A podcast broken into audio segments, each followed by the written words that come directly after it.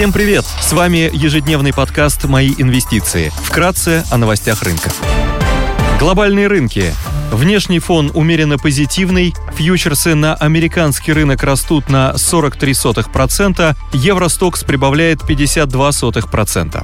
После значительного снижения сегодня китайский рынок торгуется в плюсе. Ранее китайские акции продемонстрировали максимальное почти за 8 недель снижение в результате падения акций застройщиков и финансовых компаний. Все большее число покупателей жилья угрожают прекратить выплаты по ипотеке, пока застройщики не возобновят строительство предварительно проданных домов. Регулятор уже обратился к кредиторам с просьбой предоставить застройщикам необходимое для завершения строительства жилой недвижимости финансирование. Баррель бренд стоит 101 доллар 77 центов, золото торгуется по 1716 долларов за унцию, доходность по десятилетним гособлигациям США на уровне 2,92%.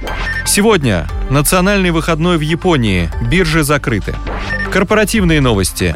Европейский депозитарий Clearstream с 18 июля возобновляет конвертацию депозитарных расписок российских эмитентов в российские акции. Сургутнефтегаз, Транснефть и Ростелеком последний день торгуются с дивидендами.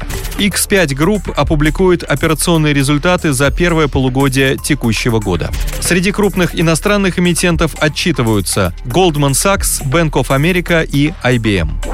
Идея дня.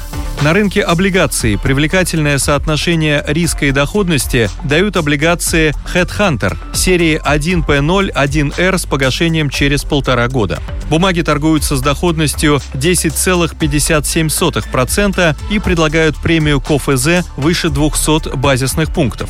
Рейтинг эмитента РУ-2А от эксперт РА. Headhunter – это крупнейшая в России и СНГ платформа онлайн-рекрутмента. В базе компании около 60 миллионов резюме, а на платформу ежемесячно заходят 18 миллионов посетителей. Основные показатели продемонстрировали рост в первом квартале 2022 года. Выручка выросла на 56,7%. Скорректированная EBITDA показала рост на 71%. Средняя выручка на одного клиента во всех сегментах тоже заметно выросла. Также бизнес компании характеризуется высокой маржинальностью. По итогам первого квартала рентабельность по EBITDA выросла до 51,6%.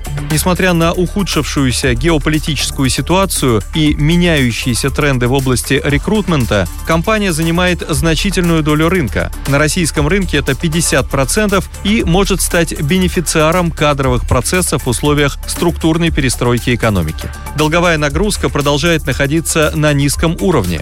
Несмотря на рост чистого долга, его отношение к EBITDA находится на уровне 0,3x.